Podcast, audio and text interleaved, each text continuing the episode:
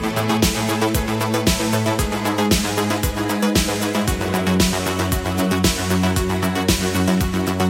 och välkommen till Popmusiks podcast. Jag heter Johan Alexed och idag har jag besök ända ifrån Värmland. Henrik Johansson, eller Enrich som han heter på, på, på, på sitt eh, artistnamn. Ja, precis. Eh, välkommen hit. Tack. Tack att jag fick komma. Ja, Henrik är i alla fall just nu eh, aktuell eh, med sitt album eh, The Perennial och som släpptes förra veckan. Har jag för mig det var. En vecka sedan. det blir det väl. Ja. Ja, något sånt. En, en fredag för ett par veckor sedan. Ganska nyligen Ja, i alla fall. väldigt och nyligen. för oss som gillar syntpop och pop överlag så är det definitivt värt att kolla in. Så vi tänkte, men vi tänkte vi ska lära oss känna lite grann eh, Henrik lite bättre idag och gå igenom lite grann om, om lite uppväxt och lite bakgrund och varför han nu släpper sin andra skiva. Bland Mm. annat. Men vi kan börja med det. Du, Värmland kommer från Karlstad från början läste jag. Nej, Eller jag, upp- jag är född där. Ja, exakt. men jag, jag är inte uppvuxen Nej. där. Det är jag inte. Jag, jag, jag är född på sjukhuset men jag är uppväxt i Charlottenberg. Du är Ja, ja. alltid i Charlottenberg. Eh, Jag har ju bott på andra ställen har jag gjort. Jag bodde ju i Karlstad när jag gick i gymnasiet. Ja. Så, och eh, sen har jag bott en väldigt kort tid i Göteborg. Ja. Men eh, i majoritet i Charlottenberg. Sen hade jag min mamma i Oslo en period när jag var drygt 10 till eh, början på tonåren. Ah, Eh, okej. Och då kanske jag var där några helger och lov och sånt där någon gång ibland. Det är Så, nog ganska nära. Ja, ja, precis det är ju det. Och framförallt så är det kanske lite större stad än Charlottenberg. Ja, li, lite större. Om man vill uppleva och se nya saker. Ja. Hur, hur var det att växa upp där? Alltså hur var... Hur var... Nej, men det var... Jag har nog inte sett det så, så litet som alla Tycker att det är... tycker utifrån sett. Eh, nej, men jag tar det ju för givet lite grann. Det är lite som hemma och sånt. Mm. Det var ju väldigt annorlunda att växa upp. Däremot var det att bo där nu. Okej, det på var det sätt då? Eh, det har ju blivit väldigt mycket fokus på gränshandel. Ah, Den har ju alltid funnits men nu är det ju mer, nu är det ju mer eh, koncentrerat på det. Mm. Det är nästan som att det är vårt nöjesfält och vårt jobb. och, och det kan ju bli lite deprimerande liksom. Så man, eh, man skyr ju att gå på vårt så kallade nöjesfält Ja, när man är ledig. Samtidigt så blir det väl också lite konstigt nu när om, om det är en region som är så, så väldigt beroende av gränshandeln och så kommer Mm. Ja. corona och så är plötsligt bara norrmännen får inte lov att åka till Sverige och Precis. tvärtom. Ja, så vi har ju en markant skillnad nu mot vad det är i andra svenska städer. Vi i gränsorter, det är, det är ju spökstad är det. Det kan jag tänka mig. Strömstad är väl likadant liksom. Som Ja, också jag, är... jag har inte varit där men jag kan tänka mig. Ja. Det är ju det är ytterst få. Ja, nej, men det blir så, och det blir kanske lite synd också om man, om man, om man bygger upp he, hela sin, sin stad på Ja, just detta liksom. precis. Det är ju det. Det är väl inte det att staden är uppbyggd helt på det heller utan det är ju andra som har kommit utifrån. Ehm, Det är ju en stor rik norsk som har byggt det första köpcentrumet och sen är det liksom andra utifrån som vill komma och bygga och satsa då på gränshandeln. Så, och det har ju gjort att det ursprungliga ja, småföretagare i Charlottenberg har ju försvunnit på det viset. Då. Så det kan ju vara lite tråkigt. Och, och det märker man ju nu med när de stora affärerna nästan inte har folk eller färskvaror sådär liksom så blir det ju att alla går ju på eh, närbutiken till exempel istället och där blir det ju plötsligt inte avståndsvänligt. då är det plötsligt för många som vill dit. Men samtidigt så kan det också vara käckt att det faktiskt blomstrar upp då den, den lokal lokala Ja men handeln. precis, det, det är ju också en tanke. Ja, så att det... Så det, det finns ju så många sätt att se på det. Ja, jo, nej, det. Men, det, men det är en väldig omställning det är det. Det, är lätt att ha avstånd i Charlottenberg nu. Jag kan tänka mig det. Uh, musikbiten då? Hur, Ja. hur kom det in? I ditt... Oj, ja du. Ehm, egentligen så kom det ganska tidigt. Jag vet inte riktigt när men det eh, redan eh, när man var liten och hade kassettbandspelare och spel-in-funktionen och sånt där så mm. brukar man sjunga in lite egna grejer och sånt där och det där eh, var väl ingenting som jag såg på som ett intresse av någonting jag skulle utveckla men det, det hände och man skrev och man fantiserade och jag var väldigt intresserad av popmusik. Eh, även om jag kanske alltid kände mig lite svårare än mina vänner för att eh, om det var någon som slog igenom en dunderhit så var jag mer intresserad när singel 2 kom som var en flopp. Jag, eh, okay. jag, jag har alltid intresserat mig för musik som kan eh, växa på en. Aha, aha. Lite mer än det där som det står ut direkt. Ja. ja. för det tröttnar jag på väldigt fort.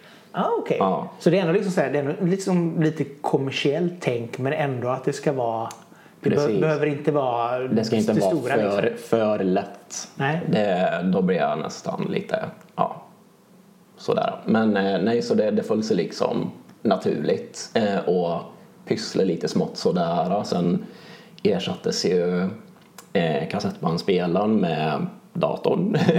ja.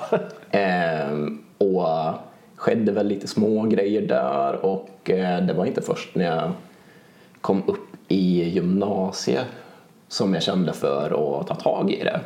Mm. Eh, och då hade jag väl samtidigt lite bråttom för att visst, jag har tagit pianolektioner i skolan och sånt där men jag, jag, spelar inte något instrument. Det gör jag inte. Nej. Jag är inte sådär jätteduktig på det. Inte, eh, inte musikalisk på det sättet? Nej, min pappa har väl försökt några gånger att jag ska bli det. Ja. Eh, men eh, för min pappa är musikalisk. Eh, och han spelar i dansband tyvärr. så, som jag tyckte var cringe när jag var liten. Det var, When in Värmland ja, så precis. du, du är värmlänningar. Ja. Eller cringe när jag var liten, jag tycker det är cringe fortfarande. Varför Även om man inte de är ju inte aktiva längre. Nej men varför, varför var det cringe tyckte du? Eller var... Nej men jag vet inte alltså när vi eh, jag, jag tycker hela musiken är så klämkäck på något vis. det, är väl, ja. det är väl typ grundförutsättningarna för det. Jag har ett starkt minne från en eh, resa vi gjorde med, med pappas band när han hade spelning på ett hotell på Gran Canaria när jag var liten. Ja. Och eh, jag vet inte, jag, jag satt där och bara tittade på alla hemska människor som intresserade sig för den här musiken och det, det kändes jättepinsamt. Vet jag, det var, det var mitt minne. Ja, förlåt pappa. Men han, han, vet att jag inte intresserar mig för den musiken. Så han intresserar sig inte för min heller på det Nej, viset. Okay. Nej. Nej. han tycker väl att det är kul men han, han, det är ju inte hans typ av musik jag är noga med att säga. Men att, ja. ändå, att, han, att du ändå för musiken vidare, ja, eller musikintresset, det är väl ändå Precis. ganska Nej, men det, det tror jag att det är. Men hur, hur är det? Kan vi inte bara eh, ja. pausa lite grann här? Och så dansband, jag tycker ändå det är så fascinerande fenomen.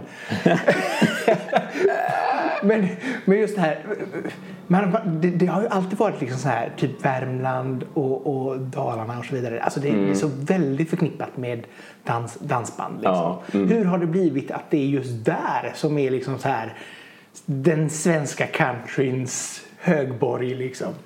Jag vet inte, jag tror kanske det är glesbygden och alla parker och sånt där. Att det är väl det som har lockat mycket. Nu, nu drar ju de där parkerna annat med och ja, sånt där på lite såna här små sommarturnéer och sånt som vissa gör. Men, men jag kan tänka mig att förr var det ju ännu större för för dansband än vad det är. Det är ju många av de där gamla som fortfarande åker och då är det ju en happening liksom. Då är det då blir det så här homecoming fest.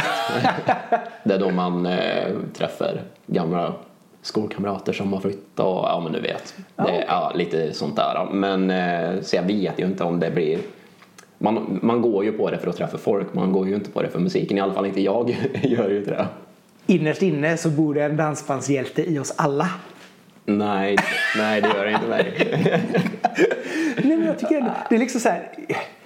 Man har en sån här, inte hatkärlek kan man ju inte säga, men man, man är ändå så lite småfascinerad av mm. att det är en sån kultur. Ja. Och att det liksom både är som sagt var lite fulkultur Men också ändå att det är ändå ganska mycket musik som på något sätt bottnar i just dansbandsmusiken. Det är ju det. Och sen måste jag ju nästan säga att jag min pappas eh, musikintresse är ju inte för dansband.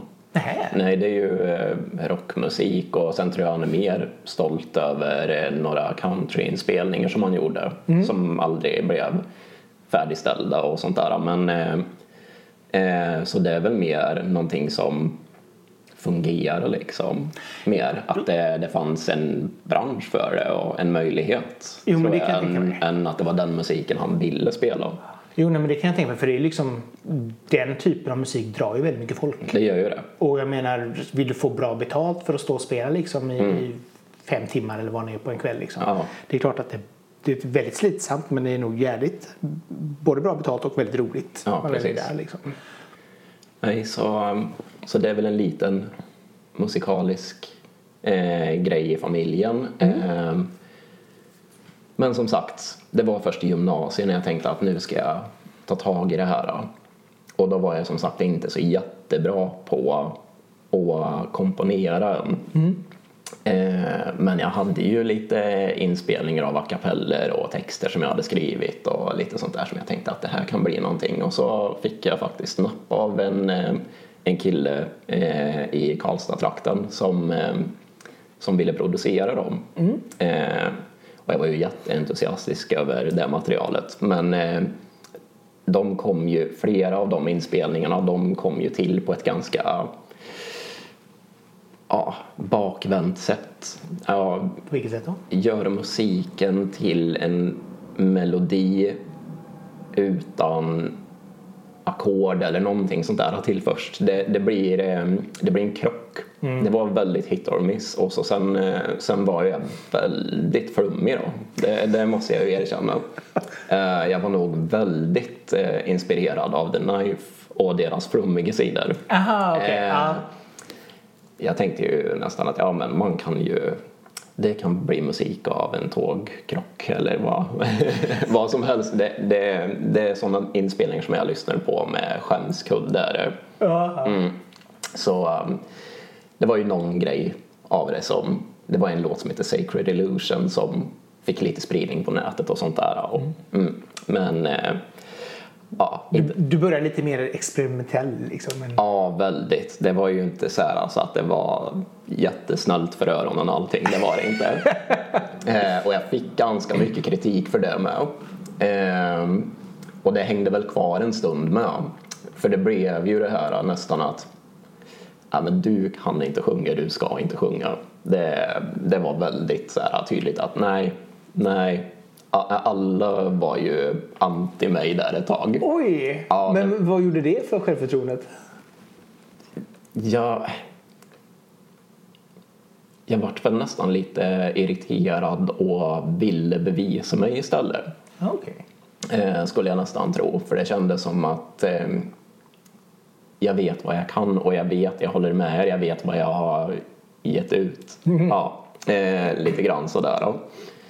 Ehm, så, så jag förstod båda delar. Jag är inte, jag är inte så superkaxig liksom. Det är jag inte. Ehm, men eh, i den perioden i alla fall så träffade jag en av mina bästa vänner online, eh, Mattias Lennartsson, eh, som jag fortfarande är väldigt tajt med än idag. Ehm, och han likar och håller på med musik hemma och så. Inte helt samma låtskrivarsätt och så som mig men eh, i alla fall vi blev väldigt goda vänner och han har typ nästan gjort en remix på varenda demo jag har gjort. Kul. ja, så, och det tyckte jag var väldigt snällt av han. Så han har ju, han har ju lyft mig på väldigt många sätt och gör fortfarande. Ehm, men i alla fall, han lärde mig lite mer om eh, musikproduktion och det var ifrån hans grundsteg som jag kom in på att programmera musik själv. Och ända sedan dess så gör jag oftast musik så att jag programmerar musiken och eh, är det någonting jag blir inspirerad av som jag har gjort så skriver jag till. Ja, okej. Eh, Så där under en del år så gjorde jag demos som var bättre men i och för sig hemmainspelningar eh, och kanske inte toppproduktioner och därför så hade jag en och annan kompis som gjorde någon remix där och då släppte jag ju hellre ut på nätet remixen än min inte jätteproffsigt pro- producerade låt. Ehm, och det blev nästan lite som en kul grej. Det var ja, mer, åt, eh, mer för mig och få vara lite kreativ än eh, det här som många så ofta ställer frågan att man eh, söker efter framgång. Jaha, ja. För, för det har nog aldrig riktigt varit för mig. Har det inte. Okej. Eh, nej. Utan det, just bara det här att få lov att kunna skapa. Ja, precis. Ha kul med det. Det var alltid viktigt. Och sen eh, under de här perioderna, för det var ganska många år där som jag gjorde bara för min egen skull och pyssla och gjorde någonting så, eh, så träffade jag ju en eh, annan producent. Eh, gud, nu kommer jag nästan inte på hans namn. Eh, det var ju oartigt av mig. När är vi i tids, tidsaxeln? eh, 2010 men låten släpptes nog inte förrän 2011. Ehm, Men i alla fall, eh, han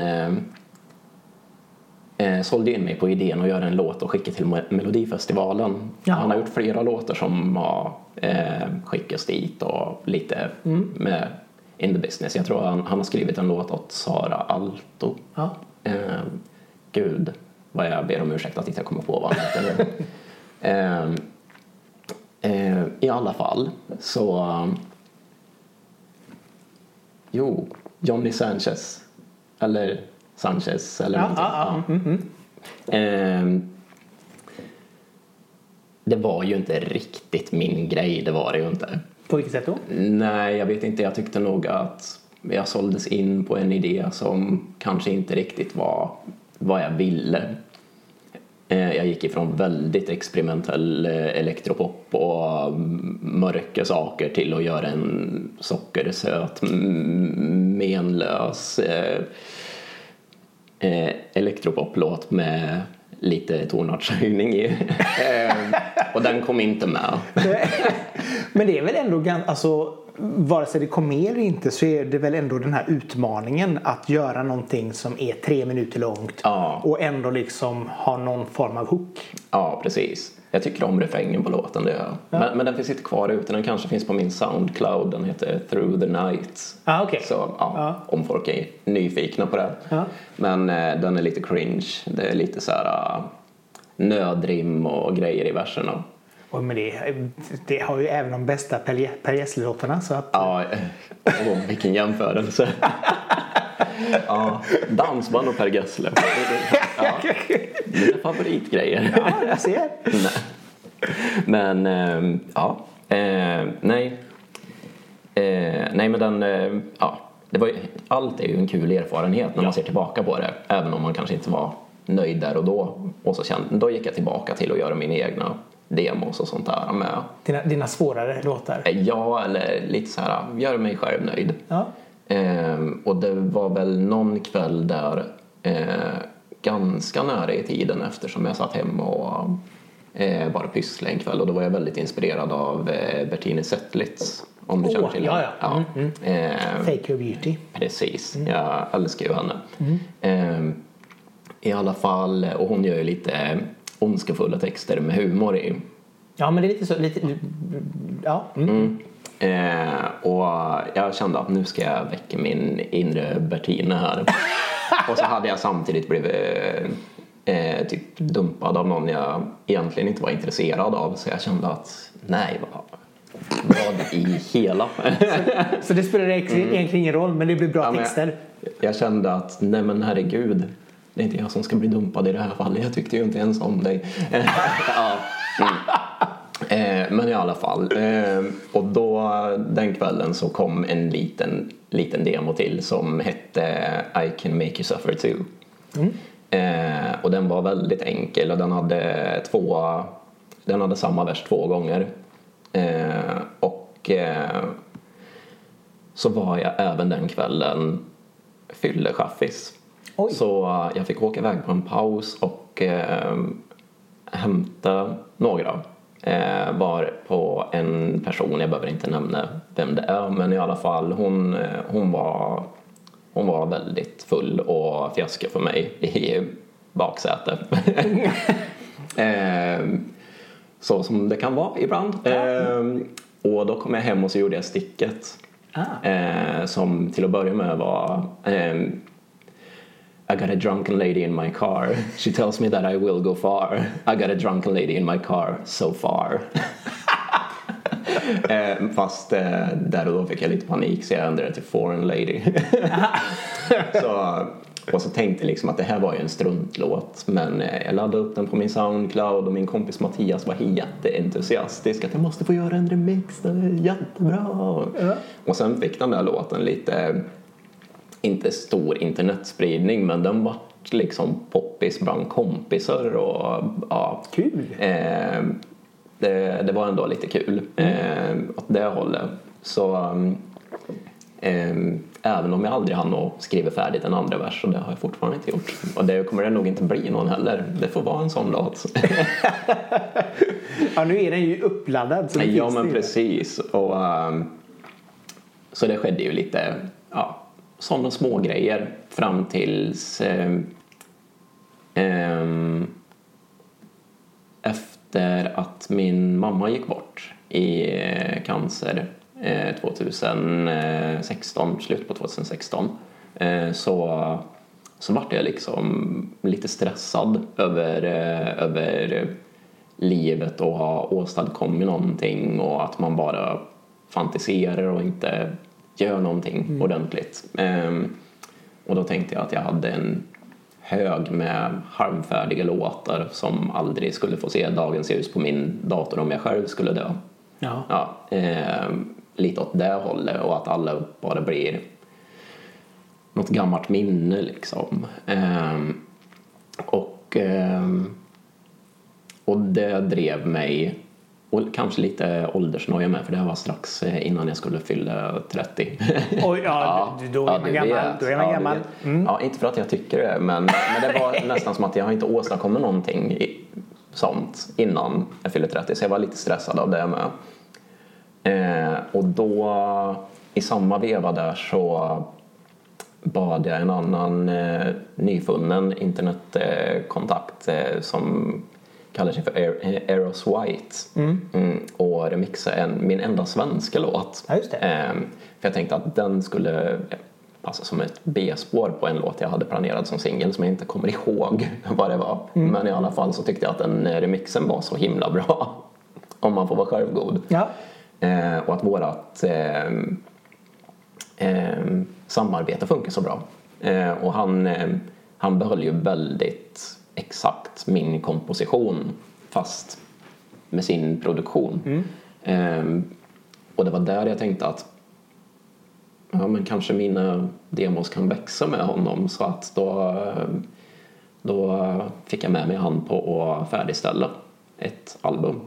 Eh, och då tog jag och bärgade och höll på i några månader fram och tillbaka med mina favoritdemos. De som du hade gjort liksom fram tills... Ja, precis. Så det var ju eh, eh, den äldsta låten är väl gjord 2009 på, den, eh, eh, på den skivan. Och, eh, och den nyaste låten 2015, 2016, någonting sånt där. Så, och den kom ut eh, 2018. Och det blev ju lite, lite en typ av hemmainspelning men någonstans så kände jag att jag var tvungen att släppa den här att det skulle bli perfekt. För det var nästan lite som någonting jag behövde få klart. Var det. Ehm, och, eh, och jag är stolt över den. Det, är jag. Det, även om det, man får, det kanske inte tillfredsställer den breda massan. Nej. Men man kan, eh, man kan ju kanske höra viss potential. ja men typ det här, ja, Ja, nej, eh, om det hade varit mixat och inspelat annorlunda. Om någon annan hade sjungit. Och som någon ja, annan... precis. Det, det finns ju de önskemålen. Men, ja, ehm, Happiness hette ju skivan i alla fall 2018. ja, precis. Eh, Jo men det alltså jämför man nu din senaste platta Mm. och den här. Det är ju mils skillnad i produktionsmässigt. Och sångmässigt och ljudmässigt. Jag har ju inte blivit en bättre sångare. Jo, det har det blivit. Eh, ja, utåt sett. Men eh, i mitt försvar. Flera av de, där, av de där låtarna på Happiness hade jag eh, sjungit och spelat in och försökt och gjort hundratals gånger. Alltså. Det, jag, jag var så trött på dem. Ja, okej. Så, och jag, man hör det på mig. eh, man hör det på mig. Eh, det gör man. Eh, så jag, jag håller med om det.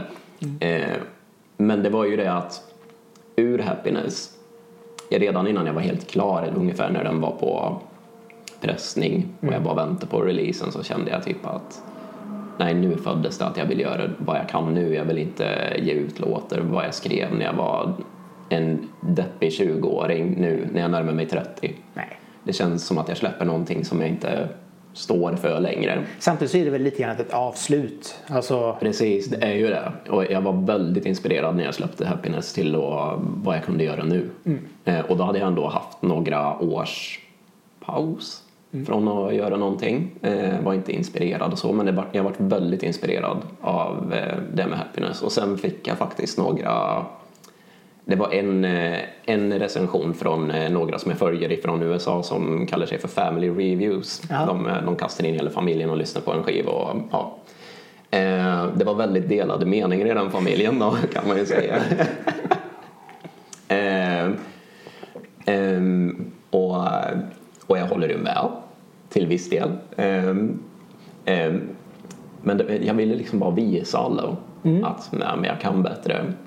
Och, så då, ehm, då började jag liksom på leta inspiration och egentligen ville jag göra en riktig så här eh, skiva. Det är ju dit mitt hjärta går egentligen. Ja, Ja, jag, drömmen skulle ju få vara att vara vokalist på en eh, riktig så här klubbhit. ja. Ehm, för eh, jag tror att jag har potentialen.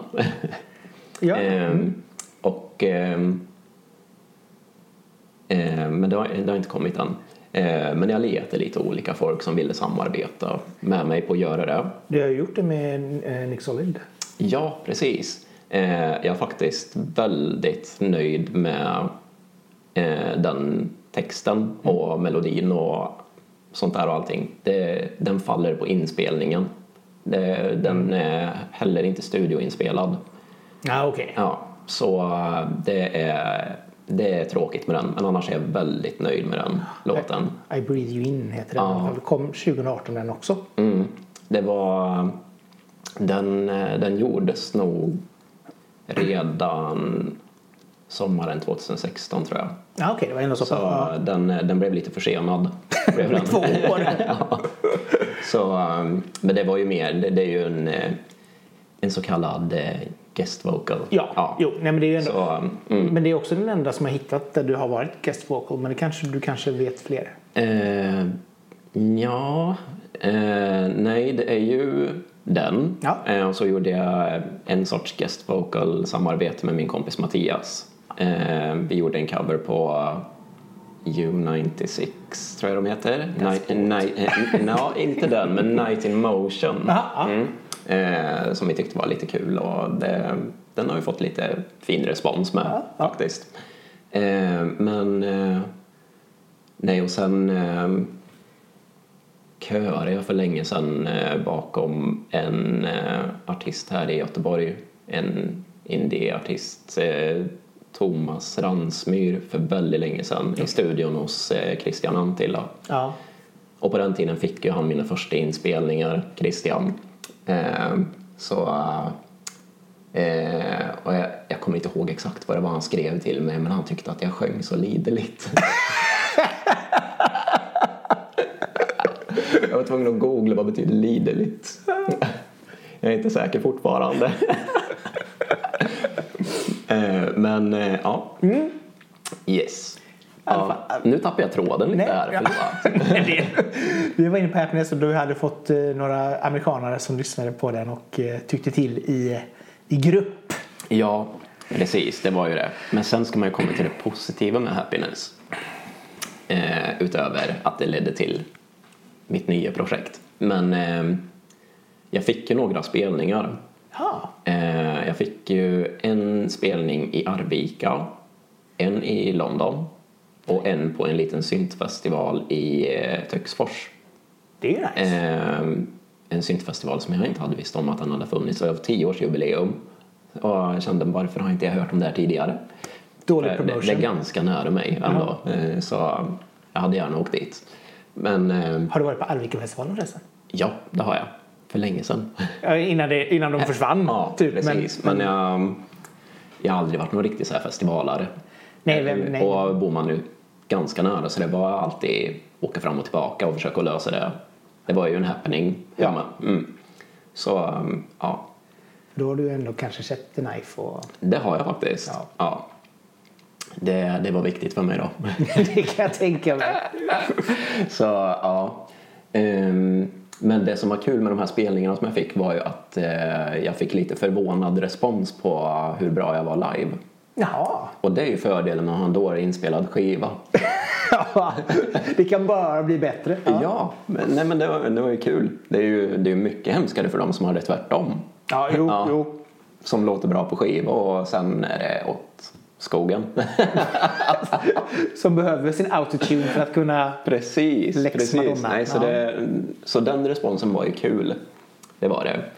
Eh, och så har vi den, ett litet frö med på Happiness eh, som leder till The Perennial och det är ju eh, eh, Luigi Por, Porcino. Ja, just det. Producenten. Ja, eh, han remixar ju Far Away Mm. eh, åt mig och det var ju en kul remix tyckte jag. Jag tyckte den var, den var quirky och hur han hade gjort. Och, ja.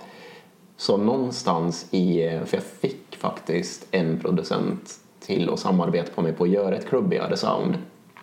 Eh, men när vi arbetade på första låten på, eh, för mina albuminspelningar eh, så var resultatet helt... Han, han förstod inte alls vad jag ville. Nej, okej. Så att det, det gick... Nej, jag, jag skrotade den planen. Och så hörde jag av mig till Luigi som... Ja, och frågade om han var med på att göra ett album. Mm. Och det var han. Och där började vårt Samarbete. samarbete. Och det, Var finns han någonstans? han bor i... ehm, ja, han bor ju i Italien. Ja, men det- nu har jag glömt bort vart. Ja, det spelar men i Italien i alla fall. Ja. Så hur, hur jobbade ni ihop liksom? Vi... eh, För det första så producerar jag ganska enkla ehm, demos. Jag, jag la inte mycket tid på att finna rätt eh, synter och trummor och sånt där men jag, jag byggde ju upp hela mina låtar. Ehm, jag letar ju främst efter ackordföljder och eh, beats som jag blir inspirerad till att skriva till och så bygger jag därefter. Eh, och när jag kände att jag hade någonting så skickade jag honom, frågade lite vad han tyckte och så tog vi typ en låt i taget. Och eh, i, eh, även om jag hade en trög start där innan jag skrev första låten men det var väl nästan lite innan vi hade bestämt att det var han som eh, skulle, producera med. Eh, men där när, när det lossnade så, så gick det ganska fort. Jag tror jag hade sju låtar färdiga innan, eh, innan eh, juli. Nice, förra året. Eh, ja, och jag kände ju nästan att det här blir ju en release till hösten. Det, jag var så säker på det. Men så kom det ju någonting annat där. Det vart som brain freeze. Jag kände mig inte lika fri längre med att välja låtar när jag skulle hade begränsad plats. Ja, okej. Ja, I början så kände jag mig jättefri men nu hade jag ett tak. Vad vill jag fylla resten med? De- Så låtar jag skrev kände att nej, nej det blev inte bra. Den, den får inte vara med. Det här vart bra men... Det är men, eh, nästan liksom. Ja, så... ehm, Prestationsångest. Och i samma veva där så räck, eh, hörde jag av mig till en studio i Karlstad. Eh, för jag ville göra, jag ville studioinspela den här skivan. Ehm, och, eh, och då hade ju de lite väntetid. Så eh, då hade jag inte studiotid för den i september och då, spel, då spelade vi in och masterade fem låtar. Eh, nej, fyra var det kanske. Ja, osäker. Runt halva i alla fall. Och, eh, och sen kände jag att ja, nu ska jag hem och göra färdigt det här resten, det som är kvar. Eh, och, eh, och när det började på att närma sig jul och jag kände att jag ville i alla fall bli klar innan nyår så skulle jag boka en ny tid och då fanns det inte tid för den ute i mars. Nej, oj. och så då, då tog jag ju ännu mer paus. Ja, okej. för, för jag hade min skrivkramp. Men ehm, ja, jag kom dit till slut. Hur, hur hittar du inspiration när du skriver låtar överhuvudtaget? Liksom? Jag tror att ehm, jag lyssnar ju på väldigt, väldigt, väldigt mycket klubbmusik. Eh, jag, inte nu på senaste tid, eh, men inför inspelningen. Eh, men sen lyssnar jag nästan bara på mina egna demos, hur illa det än kan låta. Så jag, jag är nästan lite, ja jag är trött på det nu. Nu vill jag börja på att hitta lite nya house-låtar och sånt där. Riktiga, ja, inte för att jag är någon stor klubbare eller sådär, men jag tycker om att höra på dem hemma med. Jo, men det är samma som jag. Jag hatar att dansa, men jag gillar ju dansmusik. ja, nej, dansen när ingen ser. Ja, men, ja, men, det är väl som, som alla liksom, sjunga och dansa när ingen ser. Ja, är precis. Nej. Nej, så ja, jag, min inspiration är väl det är många små bitar där egentligen. Jag, jag lyssnar på lite halvudda. Det är ju ingen i min närhet eller min bekantskap eh, som ens känner till mig som eh, har undgått att jag växte upp och var fanatisk kring Danny Minogue. Nej, nej. Mm, det, det är det ja, ingen som har missat. Ehm, så jag, jag är ju inte riktigt lika fanatisk längre men, men eh, det bety, bet, betyder mycket. Hon gör ju inte så mycket just Nej, nu. Så att, precis. eh, Men, men, men det finns ju en eh, stora syster och jag såg att du hade en istället. Kylie-tygväska när du kom. Så. Ja, precis. Den är från en konsert när jag var i London. Ja. Eh, så lyssna på det. Jag- Jag är nog lite fast i sånt jag lyssnar på eh, popmässigt när jag var runt 15 och sen dyker det upp enstaka låtar för Ja, mig. okej. Ja, så jag, jag lyssnar ju på de där eh, jag lyssnar på wanna Madonna, eh, Kylie, Danny, Sophie Ellis Bextor. Ja. Okej. Eh, men sen har det ju kommit in annat. Det blev ju mindre poppigt och mer klubbigt mellan där och eh, runt 20-årsåldern tänker jag. Då, då gick det mer över till Basement Jacks och sånt där. Ja, Och jag har alltid varit väldigt lockad till singelreleaser med remixpaket på. Ja, men det, ja. det förstår jag. För det gör det ju väldigt mycket. Varje låt ska ju alltid ha... Ja, jag tycker det är det roligaste som finns. Det, är- det är skitkul. Men ja, jag har, alltså, B-sidor är alltid roligt när man får liksom en ny låt på Mm. en singel. Men, men jag gärna remixar istället för trötta live-versioner. Liksom. Ja, precis. Nej, så, så sånt har jag alltid. Och, och där, för många som kanske inte direkt är bekanta med Danny Minogue eh, känner ju kanske inte till att hon alltid var nästan lite först med att doppa tårna i olika DJs eh, ja, som inte var upptäckta Nej, nej. med att få dem till att remixa hennes singlar och samarbeten och sånt. Sen slog de igenom och alla använde dem. Eh, men eh, så att jag blev väldigt eh, insnöad på olika DJs som har remixat henne och följer sådana producenter och ehm, ja, Jo, men det är, det, så sådana vägar finner jag min musik via vad jag följer på sociala medier och sånt. Jag är ju som sagt, jag, min, mina husgudar är ju Shop Boys och Mm. det är ju samma sak där. De har ju väldigt tidigare till exempel med David Morales och så vidare. Alltså de Mm. hittar liksom de här Trouser Enthusiast som även remixat Danny. Precis. Eh, att, att de har hittat både att de tar kanske att det stora namn men just det här att hitta nya namn Ja. och låter dem remixa. För det, Ja. det är ju också väldigt spännande och just att man kan sedan följa den producenten, remixproducenten eller producenten och så ser man Mm. liksom att oj, nu har den helt plötsligt producerat ett album för Madonna. Precis, precis. Det är ju det är kul Ja, nej, att följa det så. Det det. Det brukar alltid vara så här gemensam nämnare bland artister som man tycker om och även producenter. Liksom. Så, Mm. Ja. så vilken, vilken remix känner du i dagsläget som du är mest nöjd med som du har släppt? Åh, av mina? Ja, Gud, jag har fått så bra remixer på de senaste... ja, Jag säger remixer, ja. Ja, ja. Remixar kanske man säger. Eh, eh, jag har fått så bra mixar på mina eh, senaste releaser. Så att jag, det ändrar sig lite från dag till dag. Eh, den eh, Delano-remixen på The Friend ja. är ju... eh, Den, den finns det ju inga fel på. Nej. Den, eh, jag är väldigt nöjd att han ville göra den remixen. Det är, ja.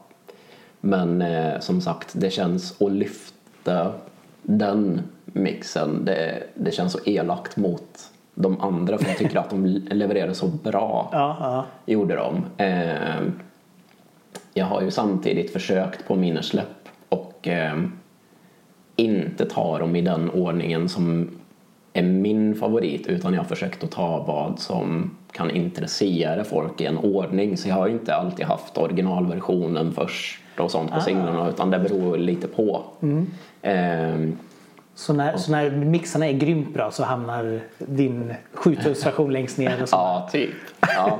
Nu har jag inte gjort några sådana edits, men eh, eh, ja, nej så ja. Det, och det var väl i och för sig, jag, jag är ju väldigt stolt och jag pratar nästan för lite eh, med folk om hur stolt jag är över andra singeln You Make Me Wanna Dream för det är egentligen låten som som jag tycker är vad ska man säga så, så grymt bra.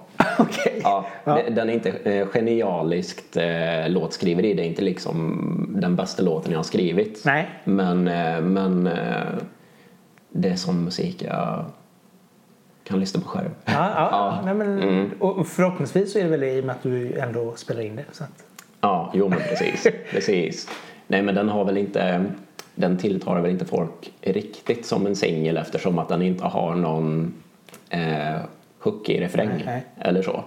Eh, men det behöver inte musik ha nödvändigtvis, nödvändigtvis för mig eftersom att jag lyssnar på mycket åt klubbhåll grejer så behöver det inte vara så poppigt konstruerat jämt. det ska, ibland så räcker det ju om det är en skön känsla. Liksom.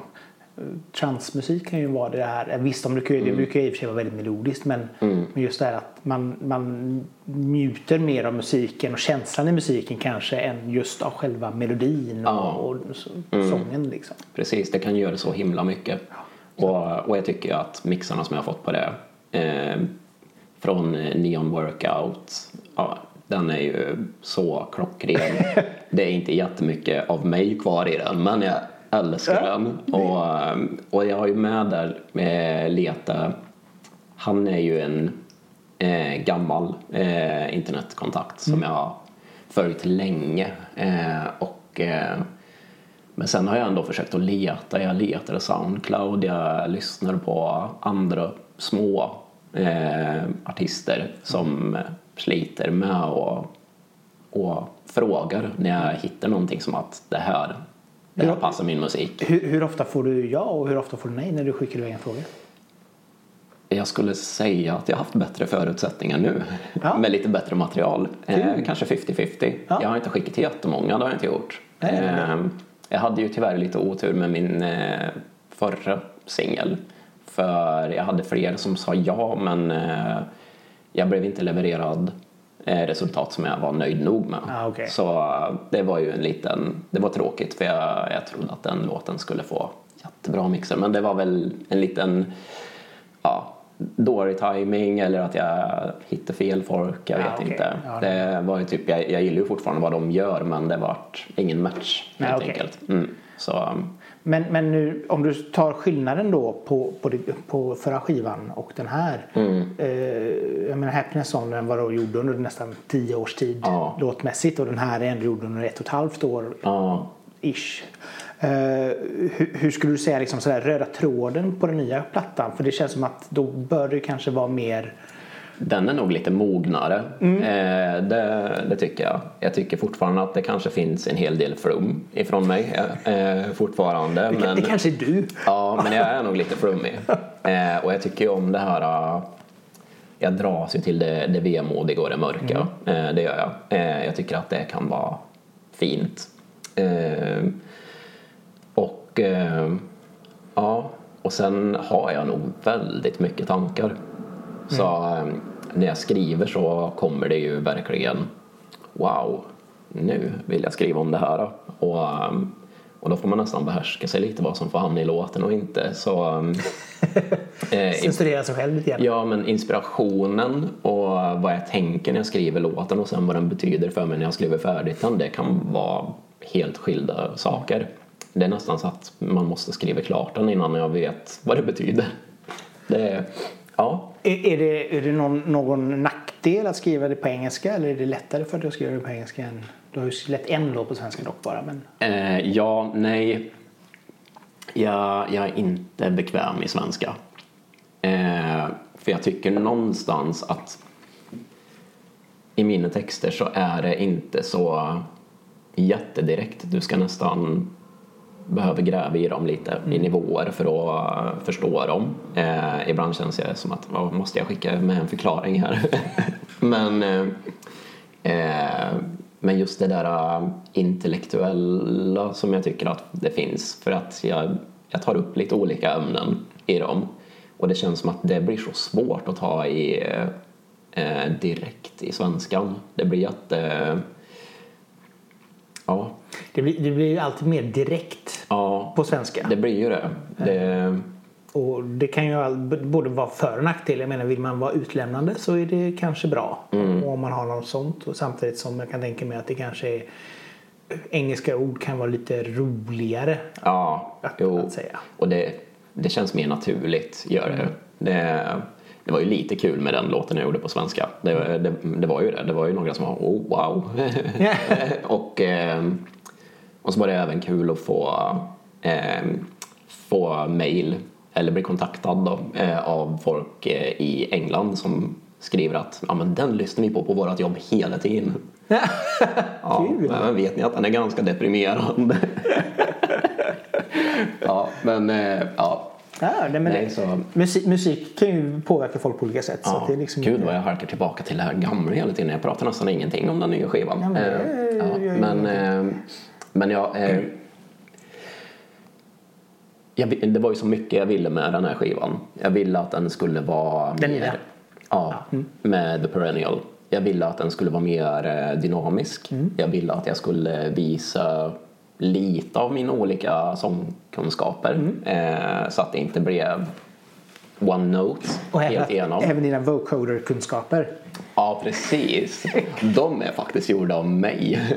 Ja, inte det- favoritlåten, men varsågod. Va? Inte favoritlåten? Tänkte du på uh, Wonder? Ja, den, ja. Ja, precis. Den, eh, den är nog, det är egentligen den personligaste låten Ja, okej. på skivan. Är det.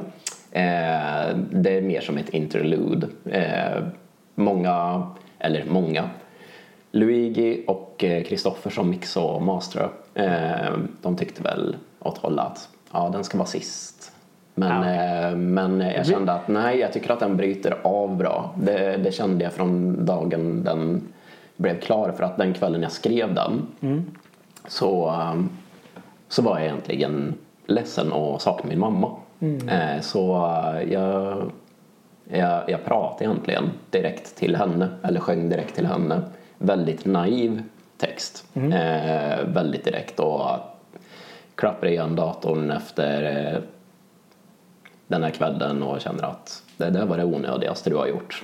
Det, det där kommer ju aldrig bli någonting till skivan eller vad det än är. Och så ett par dagar senare så är jag i en helt annan sinnesstämning och tycker att men det var någonting det där.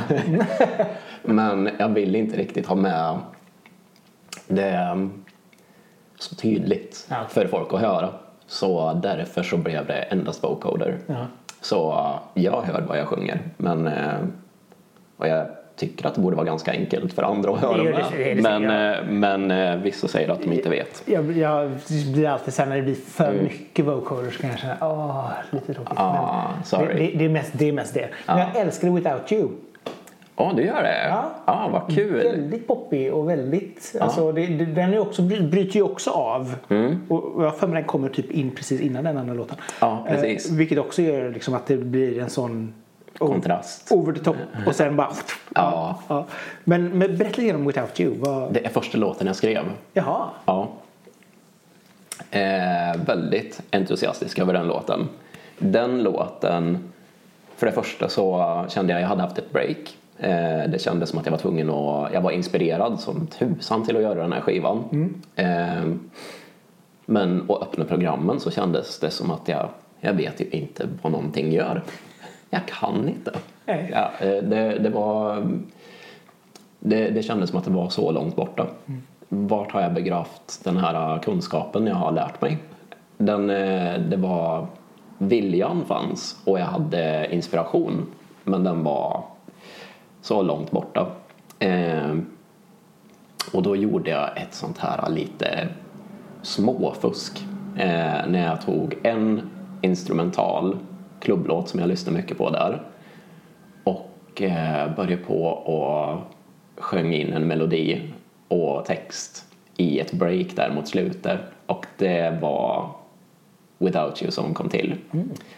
Eh, och egentligen så känner jag typ att gud vad bra den hade varit med till den låten. ja, men eh, jag fick ju sätta mig och skissa på något eh, eget efteråt och det släppte efter där när jag kände att jag hade börjat på att få till en låt. Eh, och, ehm, och det var ju den som blev skickad till en klubb, ehm, en dansmusikproducent som inte förstod den alls. Ah, okej. Så det finns en jättehemsk demo på den låten. ja, men den kommer nog aldrig någon få höra. Nej, nej. Men eh, min var ganska quirky och eh, ja, eh, lite arpeggios på och sånt där. Okej. Ja, Lite. en, en kul, eh, kul demoversion jag har som heller inte kommer ges ut. Men, eh, och då var det ju även den första låten som jag skickade till Luigi och när jag fick tillbaka den så kände jag att det är bestämt, vi fortsätter. Ja. Nice. Så eh, det var Det, det var hans test kan man säga.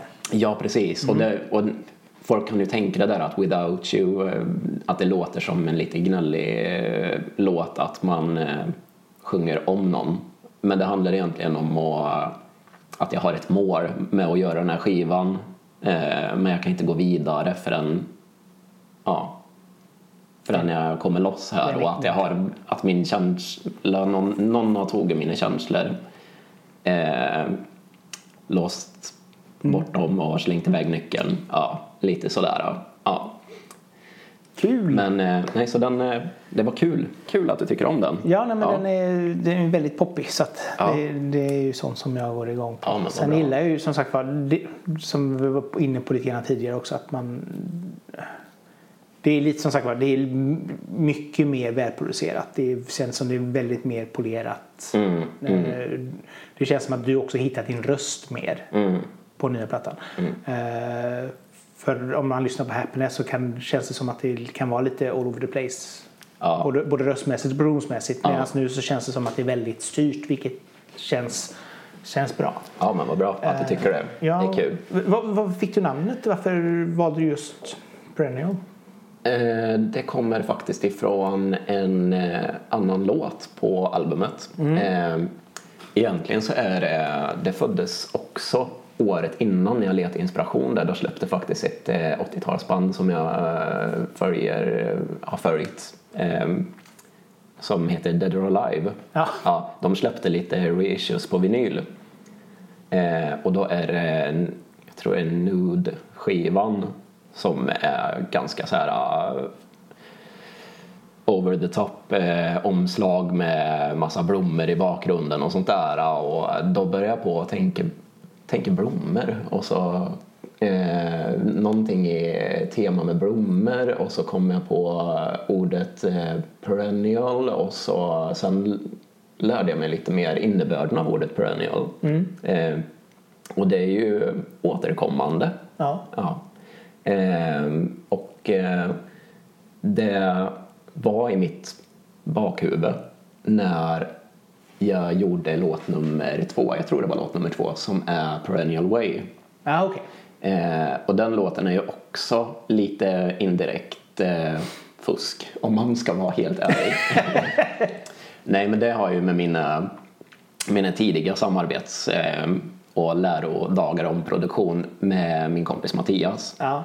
Eh, så eh, ville jag remixa en av hans demos. Och jag la ner väldigt mycket tid på den remixen. Det, det, det kom ju inte jättenaturligt åt mig. Nej. Men han var nog ingen fan av den mixen för den, den passar nog inte hans, eh, Stil liksom. eh, hans sång längre. Jag hade plockat sönder den lite för mycket tror jag. Eh, men någonstans i bakhuvudet så låg den där kvar som att men instrumentalt så är det någonting. Den, den, den har någonting. Så jag, jag kastade bort hans sång och så, så skrev jag en eh, ny låt till den. Men, eh, och det blev ju Perennial Way. Ja, okej. Och den handlar om min fascination vid hösten. Jaha. Ja. Så du är höstmänniska? Nej, men jag tycker att jag, jag tycker att man blir eh, lite klarare i huvudet när hösten kommer. Det blir mörkare, det blir svalare efter en förhoppningsvis varmare sommar än den här. Eh, Den började bra. Ja, precis. Så, så brukar jag ofta bli ganska mycket närmare mina känslor och ja, Okej. eh, inspirerad och sånt där. Man orkar mer. Det är, det är skönt när mörkret kommer men sen att det är kvar så himla länge, det är inte kul.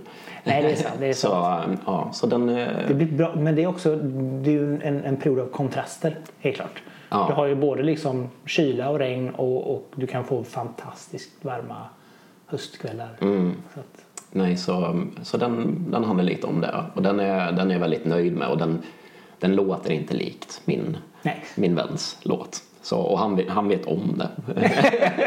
han han vet att jag har, att lånat det lite grann. lån, lånar det lite grann där. Ja. Så, ehm, ja. Eh, och då, då kommer det ordet till användning Mm. eftersom att hösten kommer ju varje år.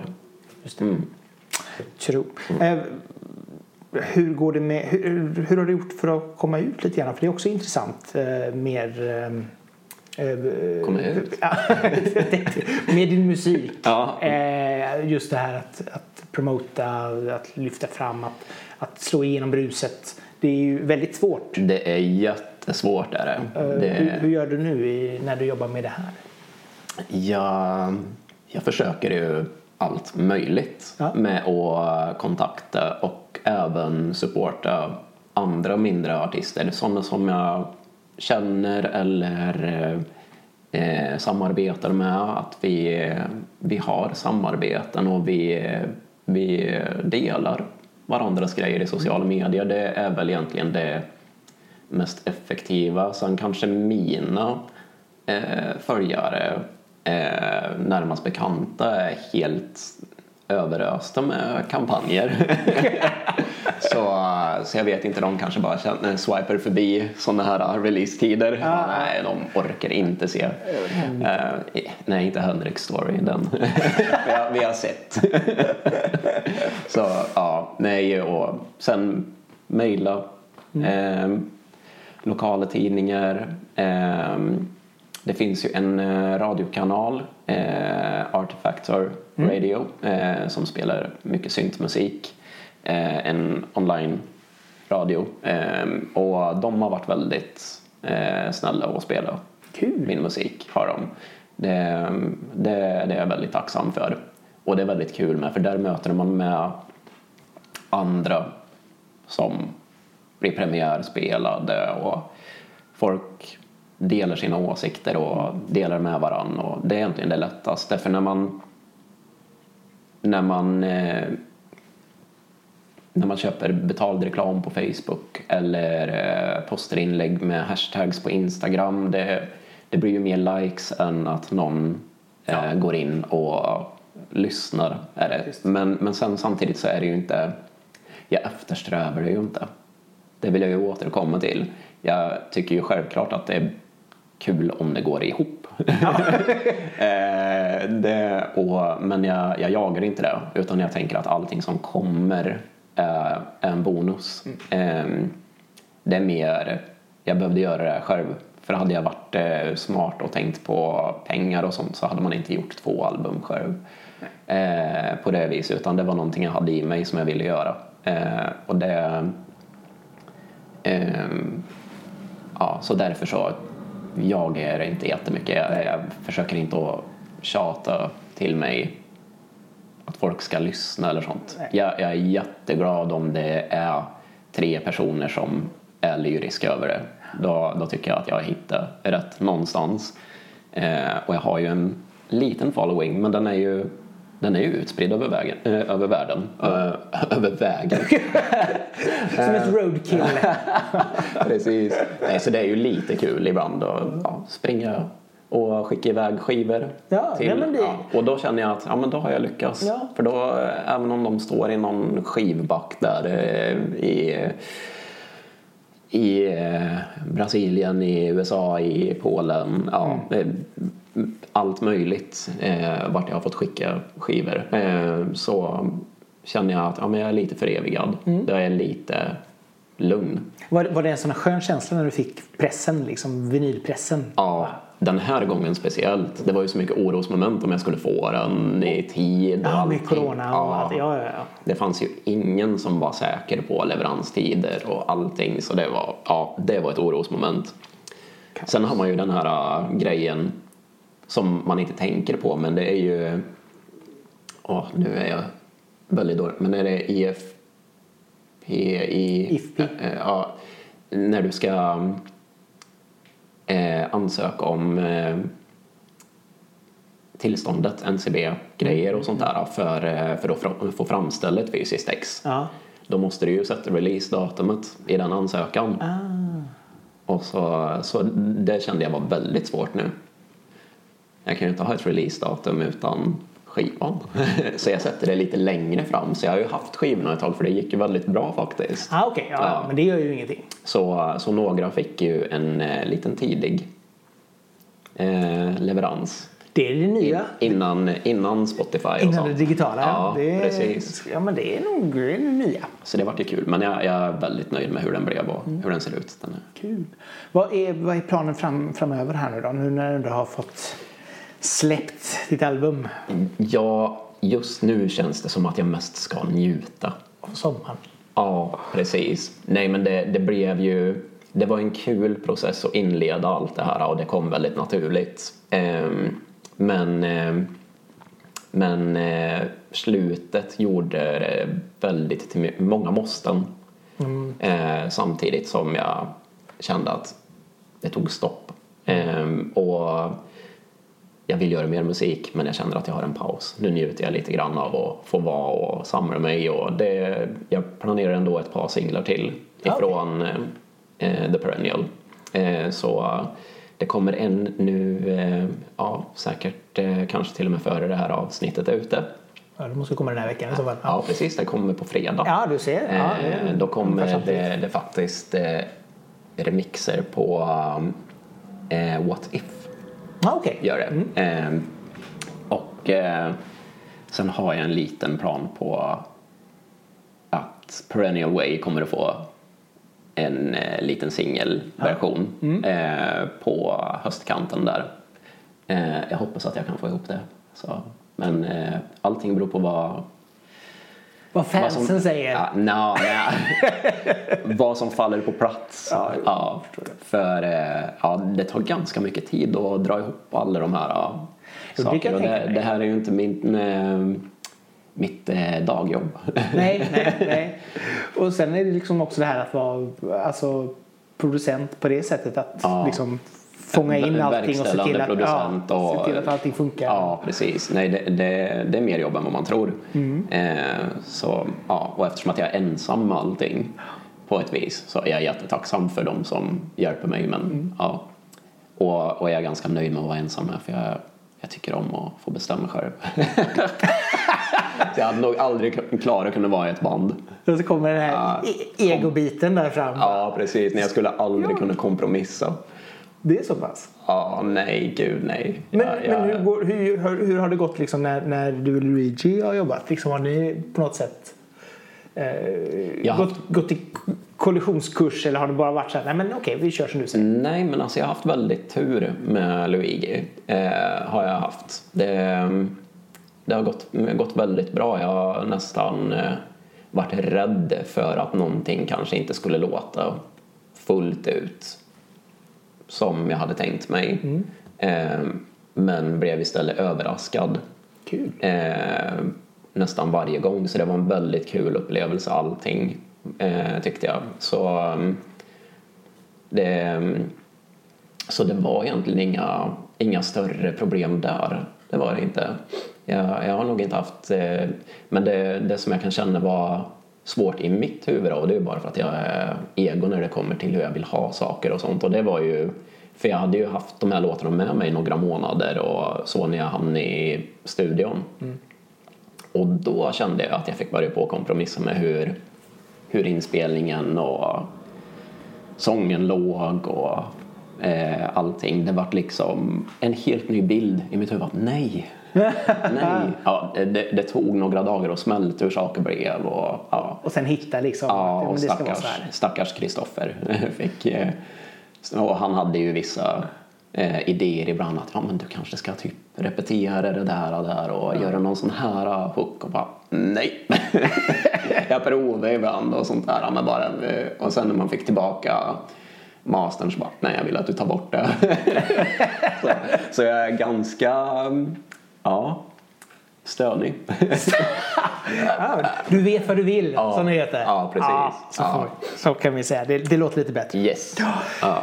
Underbart. Jättekul att ha dig här Henrik. Ja, tack. Och- Tack att jag fick komma hit och prata. Ja, när man kommer åkande från, från eh, Värmland då är alla välkomna. Ja, visst. Ja, det är- är Nu faktiskt... kommer det jättemånga hit ska Ja, du men det säga. har varit en del från Värmland här faktiskt. Det Så har det? Jajamän, så Ja, du är, inte, du är inte den första och inte den enda. Så kan man säga. Men eh, som vanligt till er som har lyssnat hoppas ni har haft lika trevligt att lyssna på detta som, som vi hade att köta in. Gillar du det du har hört så får du gärna dela avsnittet med dina vänner på sociala medier så att fler upptäcker det. Och som vanligt prenumerera gärna på, på podden så att du får nästa avsnitt direkt ner i din mobil. Det är också ganska trevligt. Det brukar rassla till någon gång eh, antingen varje vecka eller varannan vecka beroende på nu är det ju kanske lite lugnare under sommaren. Men från hjärtat av Majorna så säger jag Henrik tack och hej! Tack och hej.